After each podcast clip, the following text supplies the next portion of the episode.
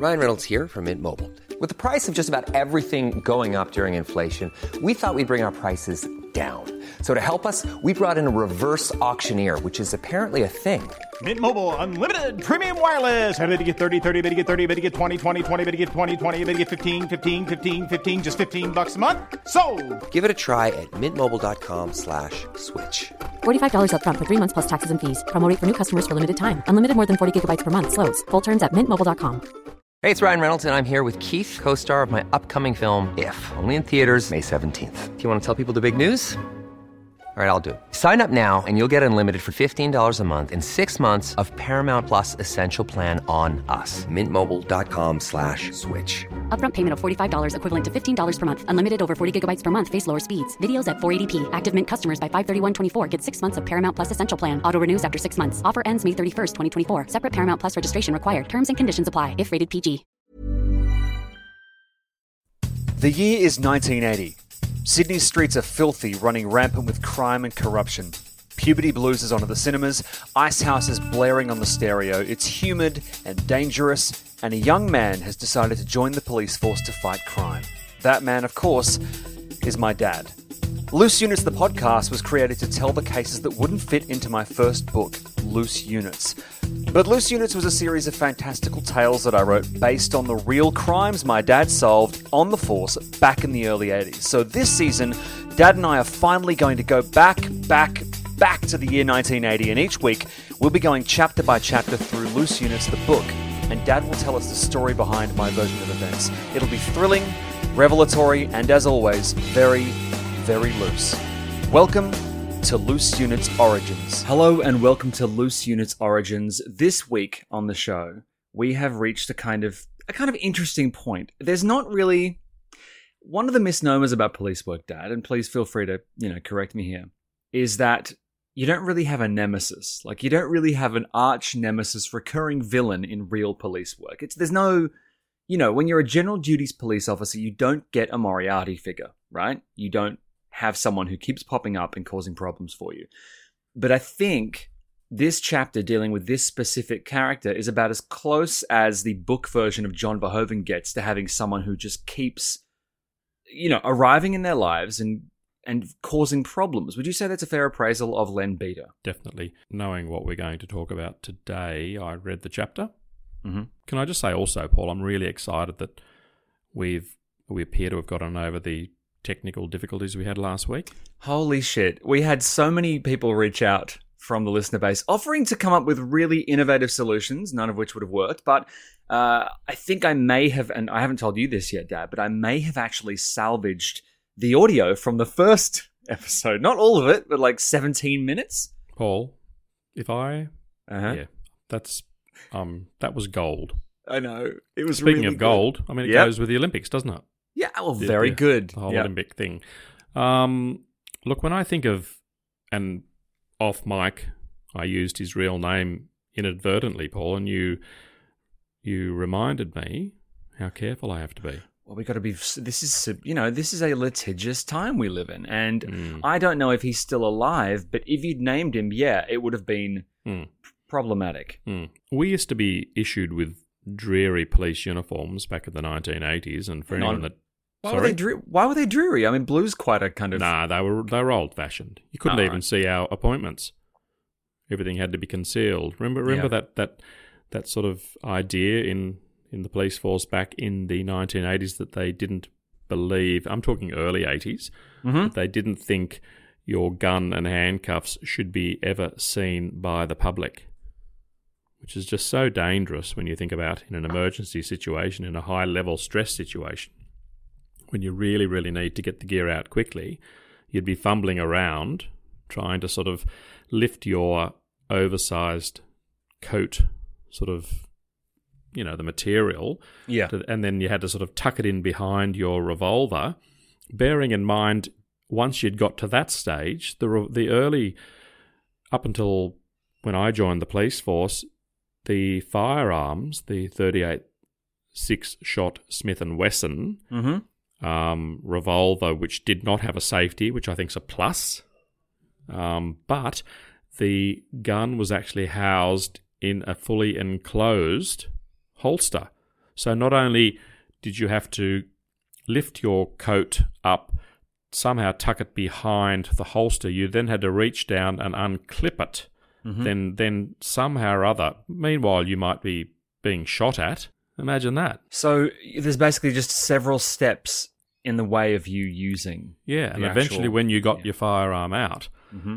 well, hopefully, um, you know, you were still a, sort of around to be able to to do it. Now, I mean- early on in my service, that's how it was, but then they began to change things, and they brought on a new type of jacket where all your appointments Yeah. were fully exposed, and from a safety perspective, really important. And I guess, yeah, from policing's perspective, the you know they wanted to change the uh, the persona, I guess, with the public. What do you think brought that about? Was there a sort of wave of police being attacked, or was it just sort of a we need to look? I mean, I feel like people had a. I think I think the uniform should do the job of Mm. any appointments, right? Like you should Yeah. see the uniform and react a certain way. But I'm I'm really curious because Len Beater was not a what I would call a physically imposing person. Len was a little guy. Do you think that kind of do you think his height played into his personality and his sort of shortcomings, or is that a ridiculous generalization?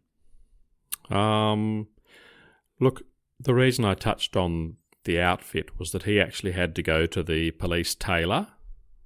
Um, you know how you've got clowns, and some clowns, for those people that have ever been to a circus, will understand that sometimes you've got a normal kind of male or female person, but what they do is they slip into a massive, oversized, humongous set of trousers where there's actually a gap right round them. And sometimes You mean like they, if if I were to kind of go into your closet when I was a kid and put on your adult pants, Mm, yeah. right? Just like like Tom Hanks post, you know, in Big, where he kind of wakes up in his adult clothes, like that. So, are you saying that Len? Well, he Yep. was so wide Hmm. that he actually had to go and get special pants made. And oh bless. He his his waist was the same width as his shoulders, and he had a haircut that was not dissimilar to a very famous um, German um, in the Second World War, um, who was the leader of a certain party in Germany. He looked just that that type of haircut. It was it was a pretty bad haircut. Um, and he had very, very unusual features. His eyes were very, very far apart, and he his hair was actually it was like combed down a little bit like Norman Gunston. Okay. And if anyone would like to sort of have a look at some photos of Norman Gunston in costume, you'll get a sense of the sort of the look. And yeah, I, I as everyone knows, he was my buddy. I really felt I I I drew the short straw, so to speak. But of course, in policing, as one goes through one's time, you invariably get to work with these people, but they're no longer your buddy. And some years went by, Paul, and Len was promoted to supervising sergeant. Because when we last saw him at the start of Loose Units, he was ostensibly a Senior constable. yeah, okay, and he was he was your buddy. So Hmm. basically, he was the person assigned with sort of showing you the ropes. And would you say he did a good job at that? Yeah, I think he did a fairly good job. Okay, okay.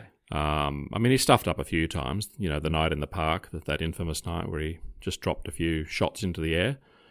Uh, that was pretty scary. Um, but he he had a traffic background, so he was very traffic focused. So you mm-hmm. knew that if you went out on the road with him, he would be focusing on traffic matters, which I always kind of felt was not super important because after all, we did have the highway patrol. Hang on, did he? Ca- I didn't know he carried that sort of um, focus through to regular police work. I thought that just meant that he was very detail oriented and petty. I didn't think that you would be driving around doing general duties and he would lapse back into traffic. Always, always. And in fact, we pulled over. He he he was a stickler for incredibly obscure, tiny, tiny little things within the Motor Traffic Act that were so obscure you'd never, ever, ever learn about them. And he to to sort of impress that particular point one day, he saw a Volkswagen and this is so, so surreal. It had driving lights on the front bumper. And he got me to pull the car over to prove a point about his knowledge of the quintessentially obscure, bizarre parts of the Motor Traffic Act that he may well have been the only person in New South Wales to even have read about them. And he was going to show me one day by way of we pulled over a Volkswagen. He walked around to the front of the VW with the owner and he looked at the driving lights because p- people used to get like spotlights on cars, and I used to do it with my cars. That was a big thing in sort of the 70s where even if you never went off road or out in the bush, people love to get massive sort of driving lights, which I did to a few of my cars. And he showed me the back of the light and the owner standing there, and there's a wire that travels from the back of the spotlight that is attached to the top of the bull bar, or the bumper bar in this case. Now, this wire travels through the body of the car into and up to the battery and, you know, various other things. But what happens is, and this is so, so funny that I remember it, and it's kind of sad in a way, but it's just such a silly thing to remember. But when the wire travels through the body of the car, so what a lot of handy handy people, you know, teenagers would do is they'd drill a hole through um, the body of the car, then they'd thread the wire through because they came as kits, so you could either get them done professionally Mm-hmm. or you do it yourself. But the wire that was plastic coated, can you imagine this wire going through a drilled hole through the body of the car, but through vibration, the the kind of microscopic sharp sort of edges of the circle would slowly over time wear through the plastic wire to the actual copper and there could be a fire hazard. You with me? Or they could short out. Mm-hmm. There there was a specific offence in the Motor Traffic Act that said you had to have a rubber grommet between the body of the car and the wire to prevent that very thing happening. And this particular person, this poor person, had been pulled over for my, for my buddy to make a point, which turned out to be a very expensive point for the owner. And I was to that to this day felt it was terribly, terribly unfair, but it was kind of a lesson that he was showing me. And he gave the person an infringement notice and a yellow defect label for not having rubber grommet. Now, I mean, that's to know that sort of level of the Motor Traffic Act is kind of scary for me, but perhaps not to the Highway Patrol. So that was kind of an example of his sort of micro knowledge that I found quite infuriating and was sure that I would never ever use that offence in my entire police career, which I didn't. And I've looked up because I didn't know what a rubber grommet was. It's like a little rubber ring that costs about eighty three cents. Correct. Like it's a it's a and okay. So what you're saying is he was very petty and Petty. From from what I understand, he basically he enjoyed getting people. Mm. He enjoyed. You know, that's a kind of the quota thing we talked. About. We've talked about this many times. You know, the the the possibility. Sorry, I'm very stumbly today. We've talked about many times the possibility that uh, if you're in traffic, you are about quotas, and it seems like he carried that through. But at this point, you hadn't worked with him for a couple of years, No, right? No. Okay, okay. And so when you bump into someone you haven't seen for a few years, I guess the assumption is, all right, they've probably developed as a person, potentially, right? They've probably made some f- made some headway or grown into themselves or something. Mm. Now he'd been promoted, correct? Mm. And he became um, one of the senior sergeants at Mosman Police Station, which was sort of the substation of North Sydney in a beautiful area, undeniably a magnificent suburb, um, and with a, with a very sort of sort of dark sort of underbelly, which a lot of people in in Mosman sort of would would cringe and be very upset to know that they're magnificent and very and be very upset to know that they're magnificent and very you know beneath that that veneer of um you know sort of what's a good way of putting it, Paul? Um, Civility? yeah, civility and respectability um, is is is a seedy undercurrent, um, which I always like to bring up because it's um, it, these these these supposed wonderful suburbs are not always as they appear, and um, Mosman is is to this day a classic example. Um, but um, one night I was working on car 610. I was a senior senior man. Um, I'd been in the job for a few years. Len was the station sergeant. So if you arrest someone or you bring someone in that is intoxicated, or sometimes people just needed basically somewhere to sleep. Yeah, and, and they wouldn't be charged. They look, there were lots of situations uh, back in the 80s where if you were drunk and disorderly, which kind of was an offence, although I never really took it that seriously, sometimes you, particularly if, if the weather was really bad, midwinter storm, you know, some homeless guy walking the street, obviously just desperate, looking like, you know, looking for a bus shelter. And sometimes you could sort of, I, I won't say bend the rules, Paul, but from a compassionate point of view, um, and I've always regarded myself as, you know, definitely having compassionate undertones. Sometimes it was a way of, um, you know, helping people out. And then in the morning, and they'd get a get a good meal, they'd get a blanket, they'd get a nice bed, um, and then you'd just sort of let them out in the morning, and they they'd you know go on their merry way. Gotcha. That, that does not happen today, um, although I do know that it does happen in certain country areas. So, this particular guy, he would have been in his 70s, um, fairly well dressed, um, but he was moderately intoxicated. Um, and we brought him back to Mosman Police Station, and because they used to have this thing called the Summary Offences Act, where it was um, an offence to urinate in public, tell a police officer to get fucked. There were various sort of minor, minor offences. Now, that has since been repealed, but it was very, very controversial, that act, the Summary Offences Act, because people Okay. used to be charged on relatively minor grounds. So, the, you know, the process is when you bring someone back to the station, they are processed. Now, Len, I know, was having some pretty major family dramas that I didn't know about at this point in time, but subsequently I came to find out a few things. And I was sort of doing other things, and this gentleman, who was, as I said, he was, I, I, I would imagine he was between the ages of 70 and 80, really getting on. And all of a sudden, I'm sort of on the other side of the counter.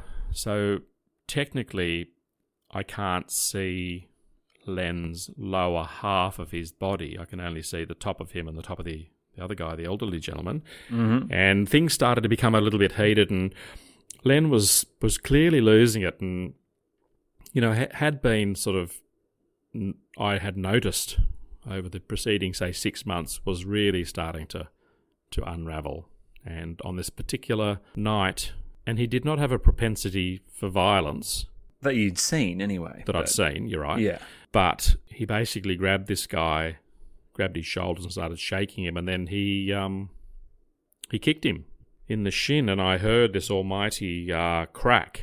Oh god. Um, and the guy basically buckled over, and it was a very traumatic uh, thing to witness. Um, I I technically didn't see the foot come into contact with this elderly gentleman's leg, but I certainly heard it, and you know I didn't need to be Einstein to figure out what had happened, and you know I was clearly shaken and appalled. And instead of sort of Len backing off, he just basically went on the attack, and then he demanded that I put this guy in one of the cells. Um, so I went around, and I'm sort of this guy was pretty, pretty badly. You know, he'd been. Look, I, I, I don't know whether he his leg was broken, but it was it was really heavy. so hang on, what did the guy do to provoke Len? Nothing. He was just just sort of um, not being compliant with with Len, who was trying to process him, and and it was just a bit loud and sort, but nothing, nothing that normally would sort of upset or antagonise, um, you know, a station sergeant who's basically seen everything in their career. Yeah. Um, you remember how we talk about Joe Harding at North Sydney Police Station, who was the epitome of I never, ever saw him or heard him raise his voice or lose his cool. Right, and that's He- the kind of demeanor you need when you're dealing with like frustrating because the admin stuff can get frustrating, and that's kind of what a lot of your job would be as station sergeant, correct? Correct, and and it reminds me a little bit of watching the the the K one downhill slalom in in the water yesterday. Right. Some of the people in these one man kayaks, they're so big and powerful, and they they they're kind they're kind of fighting the river, and you can see it. Whereas some of the people that do incredibly well, they use the river. They kind of become a part of it, and they use that that all that energy in their in their to their advantage, which is what Joe Harding used to do. They cut with the grain of the They wood. go with it. against it. Yeah, you don't okay. piss these people off. I mean, these Yeah. prisoners, some some prisoners, and, and it used to always amaze me how they became relatively compliant Mm. based on the way you treated them. Hey, it's Ryan Reynolds, and I'm here with Keith, co star of my upcoming film, If, only in theaters, May 17th. Do you want to tell people the big news? All right, I'll do it. Sign up now and you'll get unlimited for $15 a month in six months of Paramount Plus Essential Plan on us. Mintmobile.com slash switch. Upfront payment of $45 equivalent to $15 per month. Unlimited over 40 gigabytes per month. Face lower speeds. Videos at 480p. Active Mint customers by 531.24 get six months of Paramount Plus Essential Plan. Auto renews after six months. Offer ends May 31st, 2024. Separate Paramount Plus registration required. Terms and conditions apply if rated PG. Here's a cool fact a crocodile can't stick out its tongue. Another cool fact you can get short term health insurance for a month or just under a year in some states. United Healthcare short term insurance plans are designed for people who are between jobs, coming off their parents' plan, or turning a side hustle into a full time gig. Underwritten by Golden Rule Insurance Company, they offer flexible, budget friendly coverage with access to a nationwide network of doctors and hospitals. Get more cool facts about United Healthcare short term plans at uhone.com. Quality sleep is essential. That's why the Sleep Number Smart Bed is designed for your ever evolving sleep needs. Need a bed that's firmer or softer on either side? Helps you sleep at a comfortable temperature? Sleep Number Smart Beds let you individualize your comfort so you sleep better together. JD Power ranks Sleep Number number 1 in customer satisfaction with mattresses purchased in-store. And now, save 50% on the Sleep Number limited edition Smart Bed for a limited time. For JD Power 2023 award information, visit jdpower.com/awards. Only at a Sleep Number store or sleepnumber.com. And Paul, you know, um, we've had some dramas on the weekend in relation to the big demonstration up here in Sydney, and there was one police officer that was thrown that he was just literally covered in ink. I don't know whether you saw it. I don't know whether you saw what happened. He, this is the most extraordinary thing. He went over to the crowd and he shook their hands. Can you believe that? And they interviewed him later, and he said that he felt that was the best way to handle this this situation was to actually approach the demonstrators and sort of almost make peace. And it's all on film, and it's the most. I just found it incredibly wonderful, and it turns out because they had the guy's name, senior constable, and he's the guy that I was involved with. He was running the prosecution of a case I was involved in last year with that painting where Oh wow. Okay. Okay. and that it turned out to be the same guy. But can you imagine in a in a big fierce demonstration, a police officer that's just been covered, pelted with with radical uh, quantities of black ink, he actually instead of completely losing it, he walks over to the crowd and and, he, and and there he is shaking hands. Now that's a wonderful thing to do to sort of you know It is. I mean, what I'm sitting here going, okay, this is a very complicated situation. There's a pandemic. Uh, social distancing is important, and none of these people are wearing masks or vaccinated, and you're touching their hands. But no, I'm, that, that's that's academic. I really appreciate the gesture. I mean, this protesting. Just a quick sidebar: the protesting is fascinating. We might actually deal with it on loose ends later this week. yep yep But what you're saying is that it is, is the opposite kind of temperament possessed by Len Beater, yeah who he, he, yeah he had a brain snap. so he's dealing with a uh, with a non-compliant. But, Um, but defenseless old guy absolutely, who you absolutely. could literally have sneezed and he would have fallen over. And this and Len basically snapped because he wasn't doing what he wanted. Kicked the crap out of him. Potentially broke his leg. Yes, and then and then worse than that, Mhm. because I realised that um, that this guy needed urgent medical attention.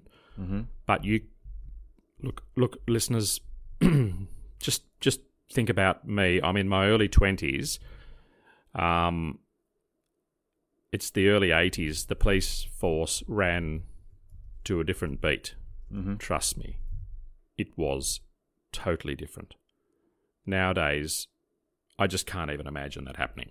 Although I do know that p- that prisoners do get bashed, and you still occasionally see it on the news, and some of the scenes are horrendous. And it's all on video. There were no videos back then. There was just there was nothing. There were no mobiles. I mean, you know, to have caught this incident on film, you would have had to have had sort of a handheld Super 8 old-fashioned movie camera. That's- basically would have had to. Yeah, you would have had to arrange for Harry Potter with his uh, crime show to kind of rock up. Yeah, uh, and you know, you didn't just know, and it was all, and you just, yeah, you, you, look, I guess you were thinking about your, you know, your own situation as well. but as the as this story unfolds, Paul, the listeners will will get a get a, a better sense of where this is going because what happened was this guy was on um, really really critical heart medication. Yeah. He made reference to Len about the medication, and Len reached into this guy's pocket and he then threw the medication that was life sustaining, he threw it into the bin. And then he basically frog marched this guy down towards the cells and then sort of and I'm sort of following because he's kind of in my he's my responsibility, this this elderly gentleman Yeah. and uh, Len basically, you know, just threw him in the cell. Um, took it upon himself to basically take over the whole situation. He'd completely and clearly lost the plot, and I was just sort of standing there aghast. And um, yeah, and that was an afternoon shift. So, So hang on, did you go and get the heart medicine?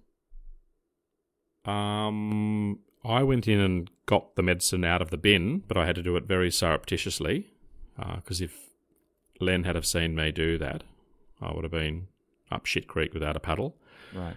And then, you know, I'm really, really sort of, I'm caught in a very awkward place, but I managed to get back to the cell very quietly. And I gave the guy his medication and I made sure he was relatively okay. But, and this is not in the book, Paul, Yeah. what happened was I went home. It was the end of my shift. Feeling very, very uncomfortable about the situation. Now, you've got what's called the night officer. That is a very senior officer that travels around all the police stations in the district. Mm-hmm. And he has a driver, and some of the senior night officers would tell their driver as they were leaving a police station where they were going to go next, which was code for the driver to be able to quickly notify the station, which kind of, in a funny way, listeners and Paul, defeats the point of the night officer. The night officer's job was to come to stations unannounced and basically see what was happening because there were shenanigans happening at certain police stations and you know they wanted to try some officers night officers wanted to catch the catch people out. However some officers as i said to you would and it was kind of a, an unwritten um, rule and, and it, it happened to me. I was the night officer driver. Um, the very first time I drove the night officer, he was the founder of the Tactical Response Group, which is like the riot squad. He was a hard man, and the very first night I met him, he threw me as a wide eyed, very, very junior police officer. He throws me a pair of binoculars. And I just stood there. And he looked at me, and he clearly knew that I thought, What on earth are these for? And he said to me, He said, John, these are for you in case we get involved in any surveillance. Now that's a that's an action man, and I, and I was bloody excited. But he would always say to me, as we were leaving a station at two in the morning, he'd look at me and he'd say, let's say we're leaving. I'll just give you an example. We're, we're leaving, say, Gordon Police Station. Mm-hmm. He would say to me, John, our next station is Hornsby. Now, when he said that to me, he expected me to get on the blower and call Hornsby. So when we rocked up to Hornsby, everything was sweet. But on this particular night, the night officer with the driver mm-hmm. rocked into Mosman. One of the key responsibilities of the night officer was to check the welfare of anyone in custody. Gotcha. And when this night officer walks in and says to the shift that's working from 11 p.m., Len Beater's gone home, I've gone home, it's a whole new shift, they would have expected Len to have passed on all that information about the guy in the cell. When the night officer rocked up two or three in the morning, says to the sergeant, Is there anyone in custody? The sergeant says, Yes, we have, you know, however many people.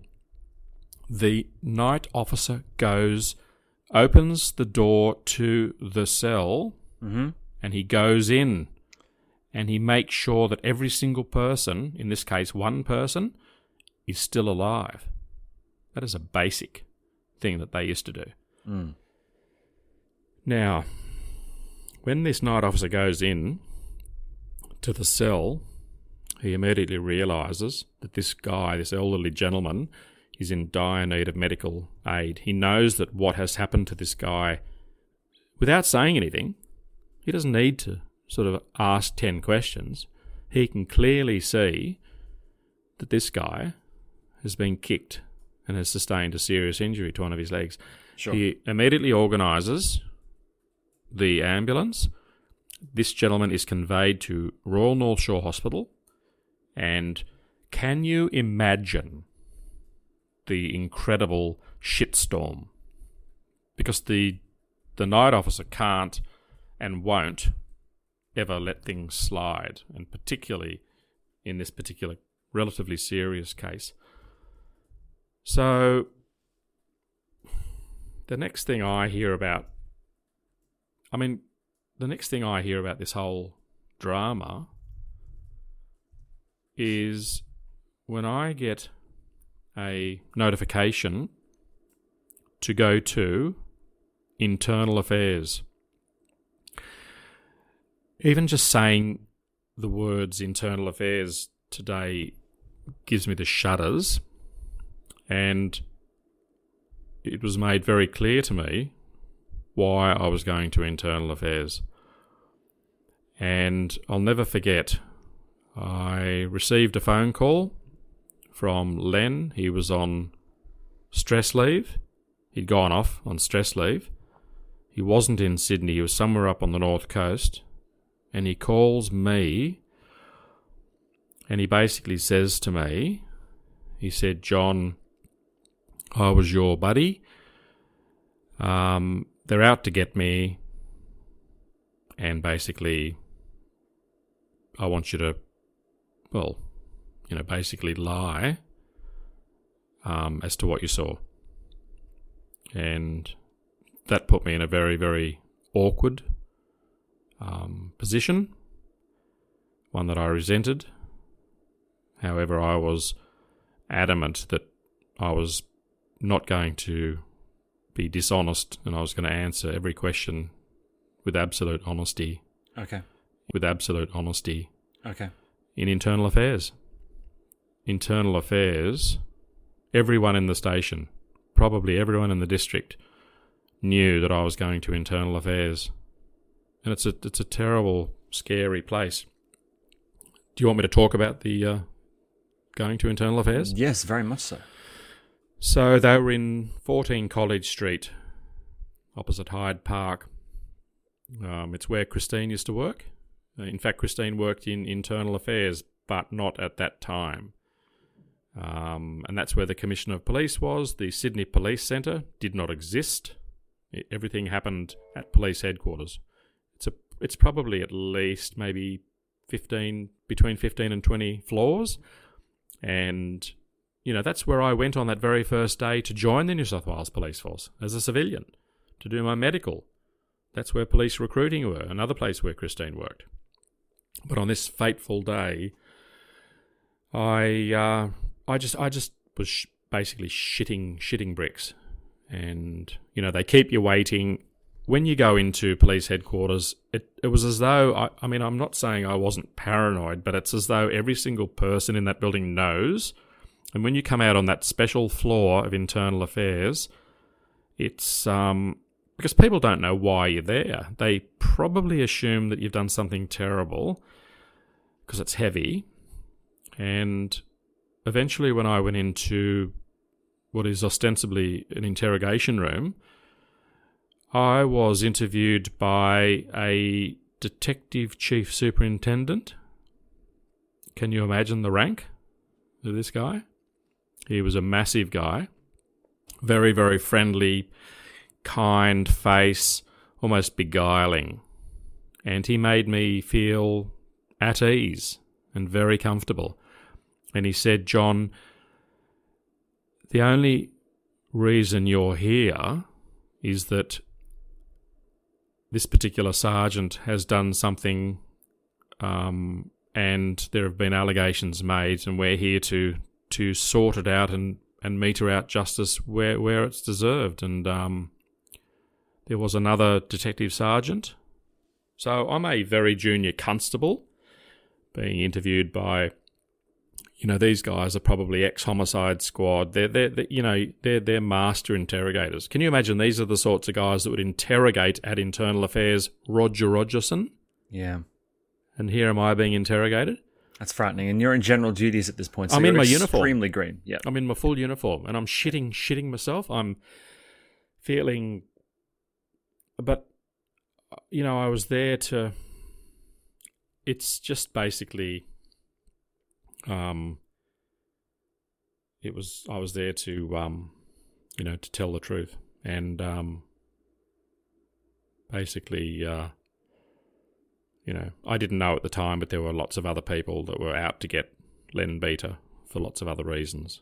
I just had no concept, didn't know, and um, and they they asked me what I saw, and I described everything in some detail, but I made it very clear to them that technically I did not see Len's foot come into contact with the gentleman's leg.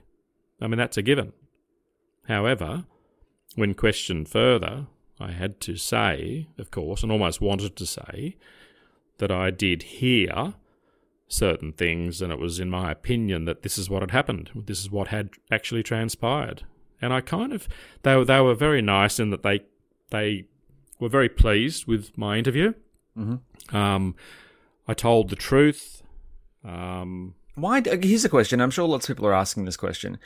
Uh, Len seems like a nasty piece of work, and it's very clear what he did. Why didn't you just go, yeah, you fucking kicked him? Like, why, why did you go into full, um, uh, you know, Oh, objective, cold, that's a good just the facts mode? That's a good question, but you know, one of the questions was, "Did you see this happen?" Right. And clearly, I didn't. Clearly, I, c- I couldn't have seen it. I was on the other side of a counter. Can Right. you imagine going into court and saying that you'd seen something, and then they figure out that, hang on a sec, that's actually impossible? Yeah, but here's the th- let me let me give you a metaphor. Let's say he was holding a gun, aiming it aiming it at the guy's foot, right? Mm, Yep. And he fired the gun. Yep. And you say, "Well, I didn't see the bullet enter the leg," Hmm. but but then you would say, "But it's pretty clear that given a bullet was found in his True. leg, right? Yeah, so if you saw 100%. Len's leg, right? So Yeah. did, did you I do? Ev- what I'm saying is this is important. What I'm saying is, did you do everything you could to spell out that it's clear that that's what he did, but technically you didn't see the moment of impact? Oh, 100%. I mean, that'd be like saying they in, in your to use your your analogy, Paul. That would be like them saying, "Did you see him pull the trigger?" No, I didn't. Okay. Did you hear a gunshot? Yes, I did. When Here's you the- went round to the other side of the counter, was his foot blown off? Yeah. And was Len holding a smoking gun? Okay. Yes. Okay. So you know, I, I, I knew, but they they were good. These guys. This look, something really weird happened that day.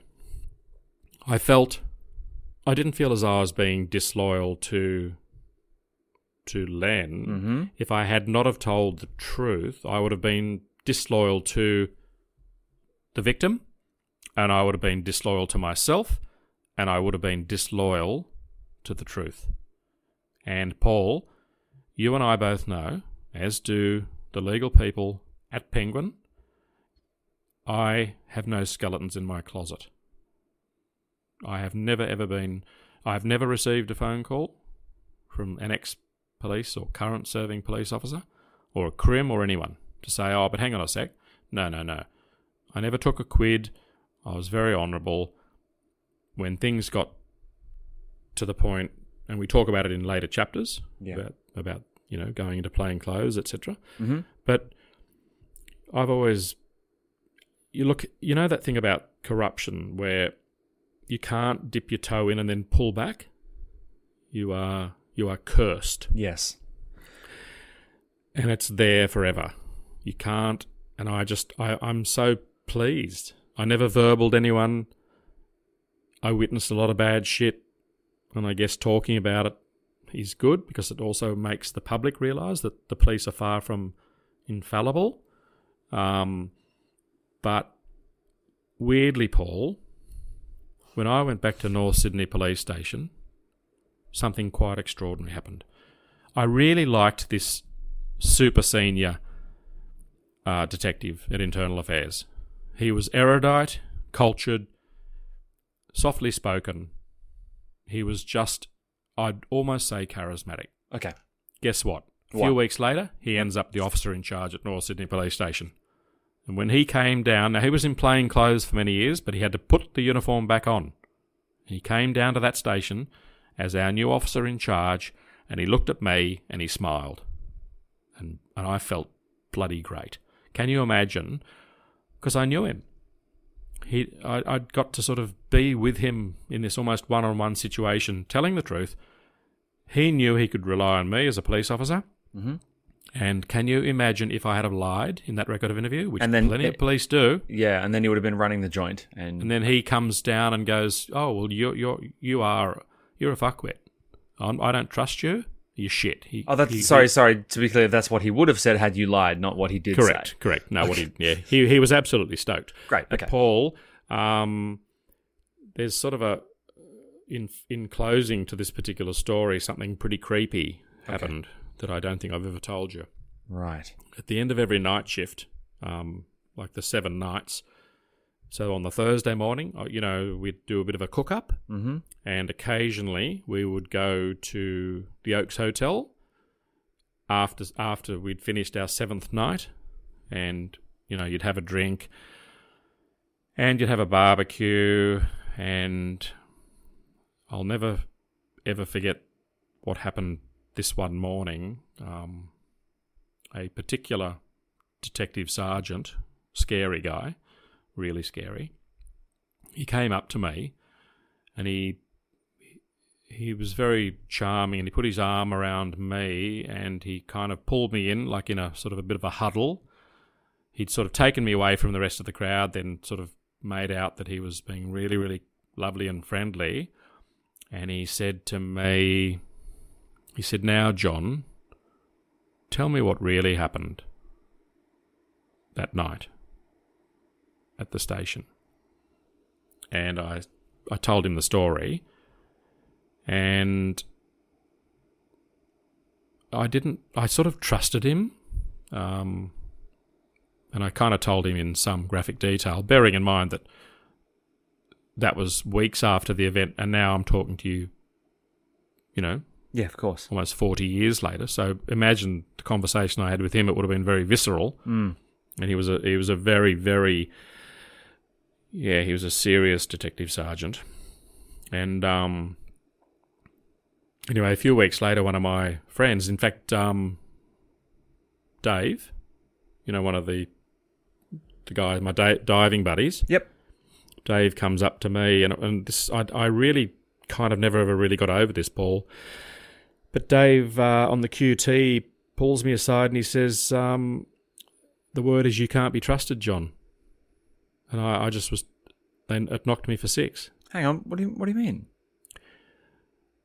Well, this detective sergeant was trying to suss me out as to whether or not I would dob in another police officer.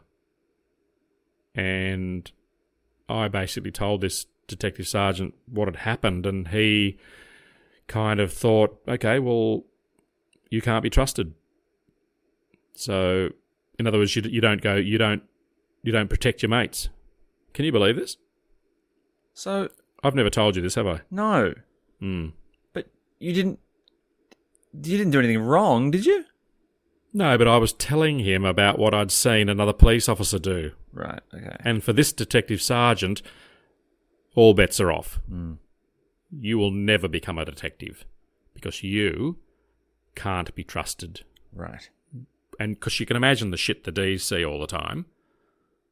And So, they don't, yeah, and they don't was- talk, and they don't talk about it, right? So they, just- certainly don't talk about it. Yeah. If you if you are working in with back in the eighties with like in a detective's office and Uh-huh. you decide to to say something, you're you're fucked. yeah, which You may as well pack your bags and your family and fuck off to another state. I'm really glad you didn't end up a detective because honestly, I don't think keeping that kind of secret is uh, healthy. I mean, if you see something fucked, you should go, yeah, he kicked him. It's fucked, right? And then everyone should. I just feel like honesty is the best policy. I mean, that shit was drummed into me as a kid by uh, two ex cops. So I think, you know, god damn it. So that's that sucks. Well, Yep. okay. Well, what? what ha- okay, just in, in closing, real quick, what happened to Len after that? Do you know? Um, yeah, look, I kind of lost contact, but he he ended up going to uh, internal affairs and uh, Wait, working at the internal affairs? Oh no. no, sorry, he he went to internal affairs to be interrogated, Yep. and um, it was never ever discussed. Um, I moved on, and um, I never saw him again. Okay. So, uh, but yeah, in fact, when he called me from uh, up north, he started crying on the telephone. Right. So he would have been beyond shit scared. What seems to me is there is a concept of middle management, that kind of, you know, David Brent esque character who sort of fails upwards for a while. Like that, you've said it before. If you're on the force long enough, you get promoted upwards. So you've got a hmm. traffic cop with delusions of grandeur who probably shouldn't have ever been in a real position of power anyway, who finds himself sort of given more power than he should have. And as a result, you know, first of all, a person like that probably shouldn't have a gun. So he fires at a suspect, and then years mm. later he snaps because he's uh-huh. impatient and he kicks mm. an old guy in the like. He, seems like the kind of guy who really shouldn't have been there in the first place. And it feels like, mm. you know, if structures were in place to make sure that only the right people got promoted, then less people would have been hurt, and hopefully that is that has been a thing that has you know been implemented better in modern day police. But look, Yep. um, thank you for telling us the story of Len Beater and kind of closing that chapter out. It's interesting that he kind of spans the entire book, but he's a fascinating person, um, and a you know, and a very dodgy one. But look, uh, thanks for talking with us, Dad. Obviously, we're all under pretty heavy lockdown right now, but I'm really enjoying the podcast. Uh, We'll be back later this week for more loose ends. We're going to talk about, I think we might touch on the riots. And if I can, I will try and salvage the lost episode. But in the meantime, make sure you hit us up online with any questions for Friday's episode at facebook.com forward slash loose units. Stay safe and we'll see you soon. Bye, everyone. Bye bye. Hi, I'm Daniel, founder of Pretty Litter. Did you know cats tend to hide symptoms of sickness and pain? I learned this the hard way after losing my cat, Gingy. So I created Pretty Litter, a health monitoring litter that helps detect early signs of illness by changing colors, saving you money and potentially your cat's life. Pretty Litter is veterinarian developed, and it's the easiest way to keep tabs on your fur baby's health right at home. Go to prettylitter.com and use code ACAST for 20% off your first order and a free cat toy. Terms and conditions apply. See site for details. Hey, it's Paige DeSorbo from Giggly Squad. High quality fashion without the price tag. Say hello to Quince. I'm snagging high-end essentials like cozy cashmere sweaters, sleek leather jackets, fine jewelry, and so much more. With Quince being 50 to 80% less than similar brands. And they partner with factories that prioritize safe, ethical, and responsible manufacturing. I love that. Luxury quality within reach. Go to quince.com slash style to get free shipping and 365 day returns on your next order. Quince.com slash style.